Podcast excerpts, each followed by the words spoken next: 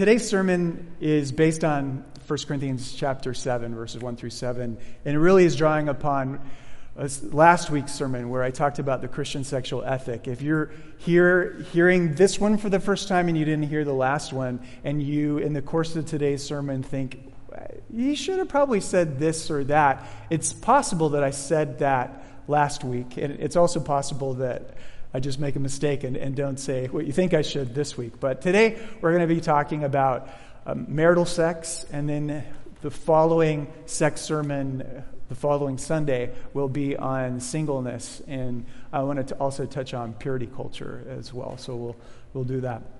1 Corinthians 7.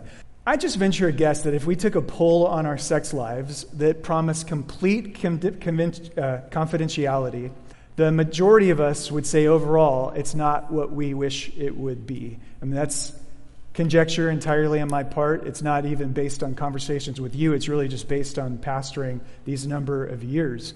Um, we know that on the whole, according to the data that's out there, Christians do tend to have better sex lives and happier marriages than people who are not religious.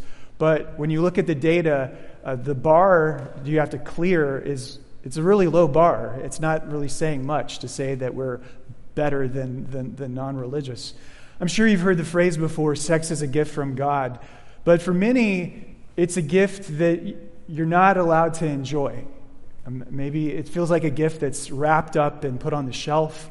Uh, it could be because you attribute uh, that to issues your spouse has with sex, or maybe it's because of your own hurtful past sexual broken past. Uh, I mean, we have to, whenever we talk about sex you, nowadays, you really have to just address the issue that sexual abuse, sexual abuse of any kind, has profound effects on the way that we experience sex. Um, and that's not just for women, too. I mean, there's far more men who have been at some point in their life sexually abused than most people assume. It's, it's an issue for both sexes. And a lot of times, you know, we have that trauma in our past, but we don't get help with that trauma. We don't, you know, take the necessary steps to get help. Um, or maybe they try to get help, and maybe you try to kind of deal with sexual problems by going to the Christian bookstore and getting a book on a Christian book on marriage and sex, only to find out that honestly, there's a lot of bad stuff that teaching out there on sex from a Christian perspective that ends up making things maybe not better, but actually worse. You know, all of that to set up the sermon. Um, this is not, I'm not a sex therapist. This isn't a sex therapist talk. But I'll try my best to discuss how I think today's passage can contribute to how we can have deeper sexual intimacy in marriage. And that is a topic that matters to God. Our, our sexual lives, like having healthy sexual lives, um, truly matters to God and to Jesus. And so to get there, let's talk a, a little bit of background on 1 Corinthians 7. The, the church, the Corinthians, had written to Paul asking him for advice on several matters which were causing strife in the church. Last week in chapter 6, we saw one of those matters. Apparently, some people in the church were sleeping with prostitutes. They were you know, in, engaging with the, the, temple prostitution, most likely, up at uh, the temple of Aphrodite. They were opting to cast off all sexual restraints because, like, who cares what you do with your body? All that, all that matters is your immaterial spirit, or so they thought. Well, on the other end of the spectrum, there were still others in the church in chapter 7 who, who were championing, championing celibacy. They were saying that Christians should either be celibate if they're single, or that they should abstain from sexual relations in marriage. And they said that this is the way you can achieve like new depths of personal holiness and new spiritual maturity. That all of us, the real pathway is celibacy. But Paul, um, you know, he, was not a somebody who was against celibacy. Uh, he himself was unmarried. Whether he, uh, his wife we think he uh, had a wife who either died or had left him when he became a Christian. He believed, though, that the celibate state was good, and celibacy was even preferable in certain situations. Unlike our world, he didn't consider sex to be um, essential to, to having a flourishing human life. You know, he didn't consider celibacy to be in any way inferior or deficient to the sexual life. But at the same time, he knew that not everybody had the gift of celibacy. And in a sex filled uh, city like Corinth, where temptations were plenty, he says, I got some advice for you who are married. Uh, and his advice on marriage sex, I think, is really helpful for us to hear. Before we, though, hear it and before we read, let's pray once again on this topic. Our Father, uh, we prayed about this last week, and again we ask for your help. Um, you know how this subject brings up all kinds of things inside of us. For some of us, we have you know, battle scars. For some of us, we have open wounds. Uh, you know the ways that we have been used sexually or damaged sexually. You know all the despair, perhaps, that is associated with this topic. Some of us despair of ever being loved. Um, some of us despair because we're uh, not loved. We're in a loveless marriage. And many of us just have some feelings of guilt and shame, somehow related to sex and, and our own sexuality. And some of us, Lord, are, are judgmental and self righteous when it comes to this topic. Wherever we are at, we pray again that you would please come to our aid and please show us Jesus, the Savior and healer, and lead us to experience Jesus' liberating, you know, life giving spirit in this area of our life. We need you. Speak to us, please, and give us hope. Amen. Verse 1 Now, in response to the matters you wrote about, and here he quotes one of their slogans that it is good for a man not to have sexual relations with a woman. You can see that's the celibacy camp. Um, but, he says, because sexual immorality is so common, each man should have sexual relations with his own wife and each woman should have sexual relations with her own husband. You know, a husband should fulfill his marital duty to his wife, and likewise, a wife to her husband. A wife does not have the right over her own body, but her husband does. And in the same way, a husband does not have the right over his own body, but his wife does. Do not deprive one another, except when you agree for a time to devote yourselves to prayer.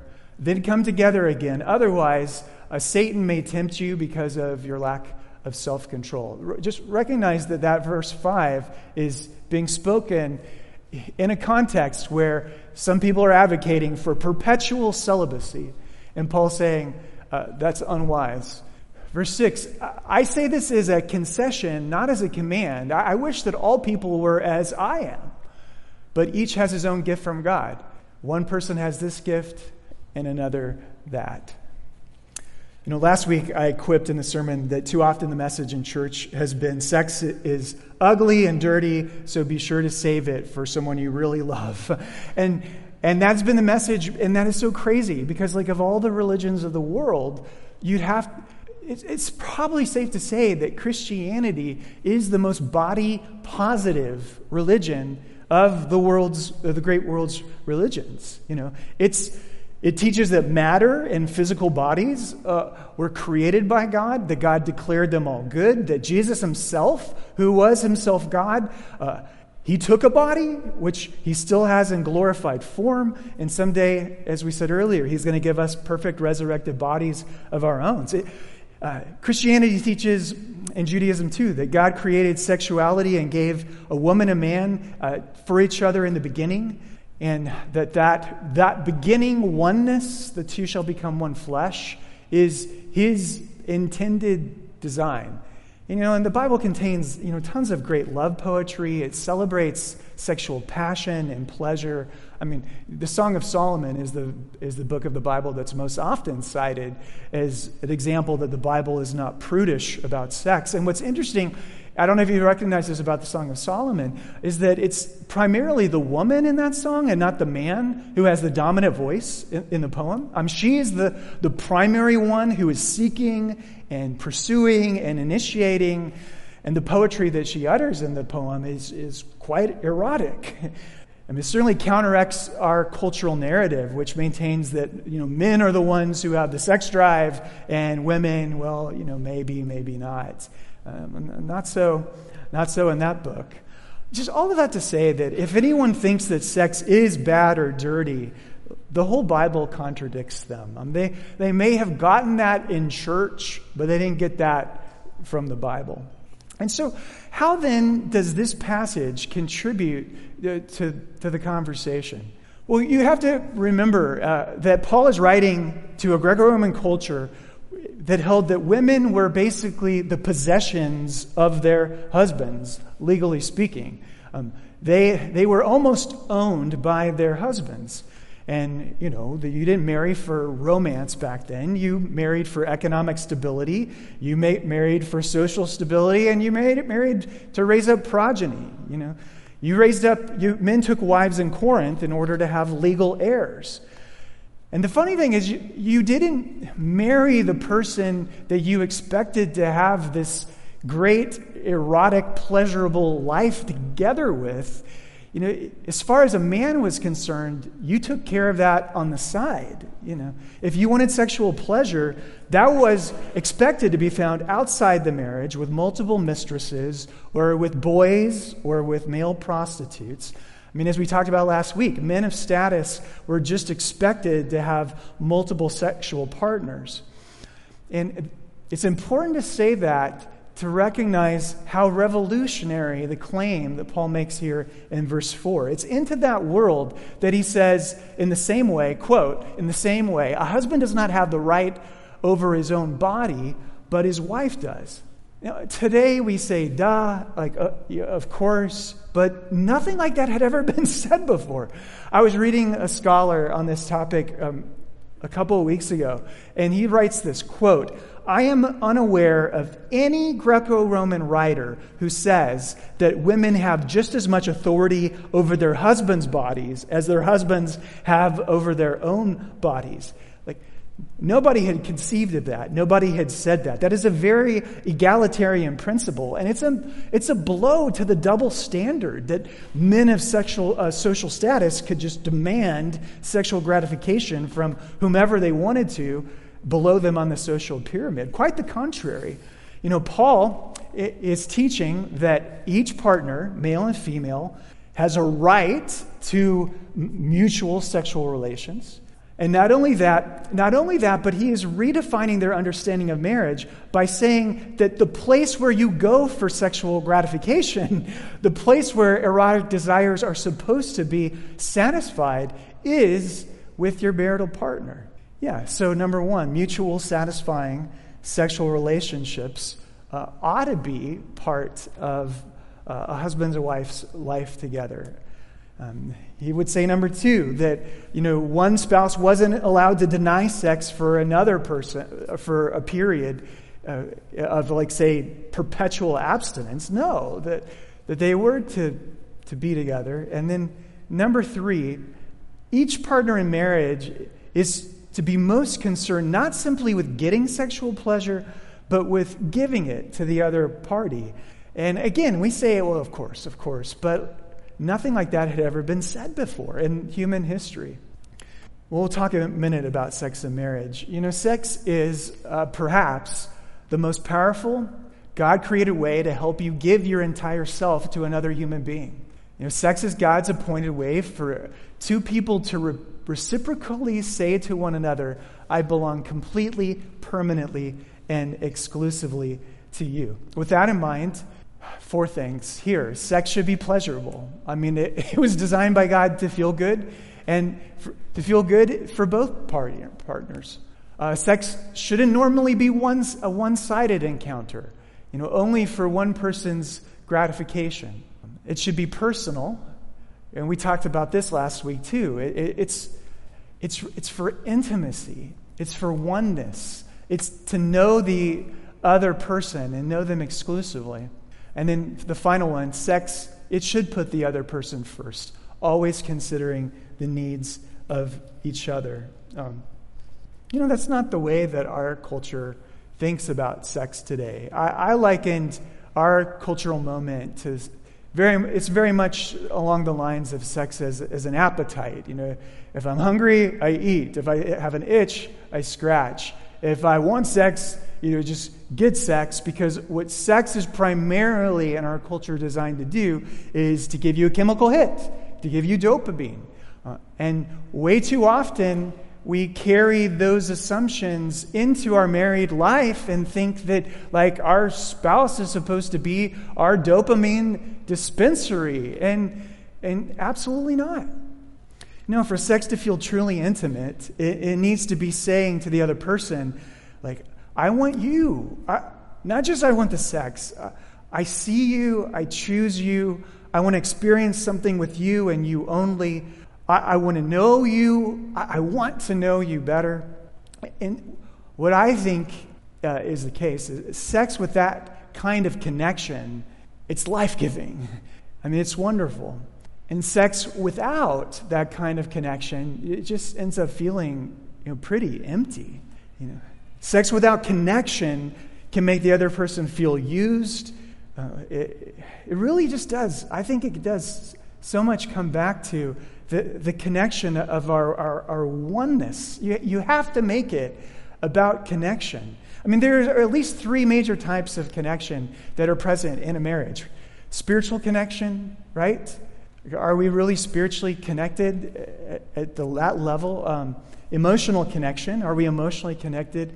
and physical connection. And when all three of those connections are present, they work in tandem with the other. And so the, the bond of your oneness, it's strengthened. Like when physical and spiritual and emotional all work together, they, they feed one another. And you know, the, the more you laugh and feel close, the more you desire each other and make love. The more you make love, the more connected you feel, which does end up making your commitment feel a lot stronger. You know, in healthy marriages, sex helps a couple feel closer. It's a tangible expression of the love, commitment, and tenderness that is already there in healthy marriages. But when there isn't that foundation of feeling valued and known by your partner, you know, you can't expect sex on its own to create it. It's so important. Like when you don't feel, when somebody doesn't feel heard or known or cared for or like they matter by their partner, sex is not, is not going to fix that at all. In fact, it'll probably make it worse. Indeed, sex divorce from intimacy, it just widens the chasm between two people.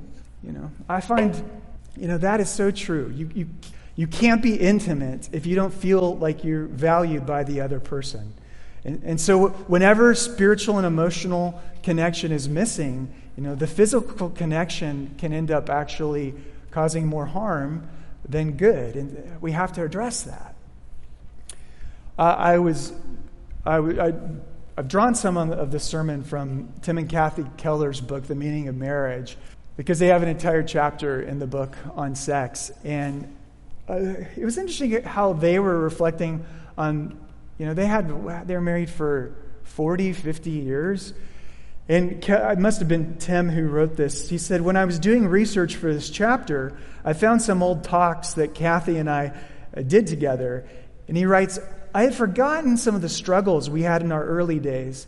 And some of the notes reminded me that in those early years, we started to dread having sex. It, it was so hard. And having him remember that kind of helped me remember you know, sex in, in our early marriage and how, how for Aaron and I, it was hard at the beginning. And, and of, course it should, of course it's hard because you're just trying to discover what it means to love another person. You're, you're, you're just trying to learn how to connect with another person. And then every single one of us comes into a marriage with I mean, just these heavy, heavy bags, don't we? All kinds of bag, baggage and so many scars and so many unhealthy things in our past. And so we're bringing that into the bedroom together. You know, there may be guilt, fear, or anger over past relationships. There may be uh, a growing mistrust or disrespect or, or unresolved differences in your present relationship. Like, sex is such a great and sensitive thing that you you will not be able to sweep these problems under the rug. Know, unless your marital relationship is in a good condition, sex doesn't work. So be very careful to look beneath the surface. A lack of sexual compatibility, this is, I think, Keller again, might not really be a lack of lovemaking skill at all. It may be just a sign of deeper problems in the relationship itself. It, I mean, those of you who've been married for a long time, is that true? Yeah, that's really true. And so, what do we, what do, we do about it? If you have problems, relational problems in your marriage, you, you got to get help. I mean, the status quo, usually leaving the status quo in place, is not a long term solution. It's not a solution at all. And I, I, mean, I've had so many countless conversations with couples who, I mean, they need counseling, and, but counseling is expensive. And maybe they've tried counseling before, and uh, it's not always immediately helpful. And they're like, well, why should I do it? I don't, I don't want to spend the money, and it hasn't worked in the past. And I'm like, you can't quit yet. I mean, think about it this way if we have something seriously wrong with our bodies, uh, do we just go to a doctor one time and, and that gets fixed? No. I mean, it usually it requires multiple doctor visits. It may actually require multiple doctors. It, it requires changing our diet, tweaking things, changing our medication. Like we, we do lots of different lifestyle changes until we get better you I just think that people, in my experience, they quit. They quit entering into the counseling route like far, far too easily. Well, here are you know a couple of suggested ways of thinking about it differently. Instead of saying she has emotional needs and he has sexual needs, because yeah, people say that, it's better to say both spouses have sexual and emotional needs, even if they feel one uh, to a greater degree. Uh, instead of saying um, a husband has a need for physical release through sexual intimacy, say God made sex to be intimate physically and emotionally for both partners. Both of you have a need for intimacy through sex, like even if you feel it differently. And then finally, instead of saying, well, you need to give, give sex more in order for me to feel connected to you, say, you know, sex can help a couple feel closer, but it cannot sustain intimacy on its own. And that's so true too. Like there, there are things that sex can't fix in a marriage. Sex can't fix selfishness, it can't fix laziness, it can't fix abuse, um, it can't cure porn, uh, it can't cure lust, it can't cover up the absence of a healthy connection. Like the, the only thing that will do that that I know of is Jesus. you know, the healing love of Jesus Christ. You know, I want to say one more word before I conclude. You know, some men have used verse 7 as a demand for sex whenever they want it. I'm going to pull the verse up where he says, Do not deprive one another except when you agree for a time to devote yourselves to prayer. Then come together again. Otherwise, Satan may tempt you because of your lack of, of self control. That, that verse has been corrupted into you know, saying basically a wife is obligated to give her husband sex whenever he wants it, or, or it gets twisted into a women should give, have frequent sex to keep their husbands from watching porn. I mean, I know that sounds crazy, but those are things that we, we say to one another. It becomes a form of coercion, and that is not what Paul is teaching. I mean, he doesn't deny that there may be some times in our marital relationship where like you, you need to be apart sexually um, you need to abstain from sex for a while. But he's definitely not saying that whenever you want it, you should be given it. That is, that's just pure selfishness. And if you've heard me say anything in the sermon, hopefully you've heard me say that sex, it shouldn't be an exercise in control or selfishness. It's, it's a giving of my whole self to you. And it's about us being connected and building together. In conclusion, do you recognize this photo? No. This is a, a, later in life photo of Sigmund Freud. You know, Freud was the Austrian neurologist and founder of psychoanalysis. And, you know, Freud's writings have had such a big effect on our world today. I mean, Freud was the first thinker who characterized pretty much the entire human development process in terms of sexual gratification. I mean, the whole the whole process is sexual, according to Freud, all the way you know, from breastfeeding to potty training to, to puberty to you know, how you feel about your mother. I mean, he, he said the reason people are willing to participate in society is so that they, you know, hope that they will have their sexual desires gratified. He says that all of us are sexually repressed people. Um, he, he basically re- reduces the human experience to our sexual desires and experiences. Uh, and he said, he planted rather, he planted the seed that if you're not sexually gratified, you, you can't be happy. Um, and you have to pursue sexual gratification to be truly human.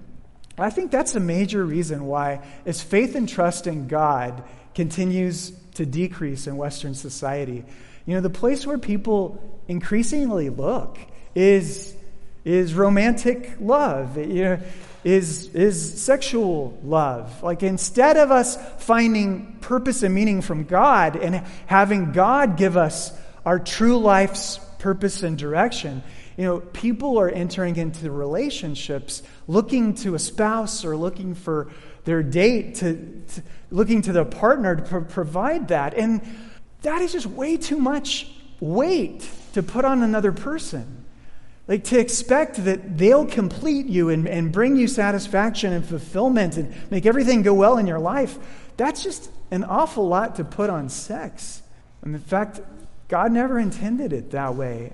Um, to be the most fully human is not to be uh, maybe the most sexually gratified. It, to be most fully human is just simply to be loved and, and known by God. It really is. You know, Christ's love is the great foundation of building our lives, and it's the great foundation for building a, a, a happy life and a healthy marriage.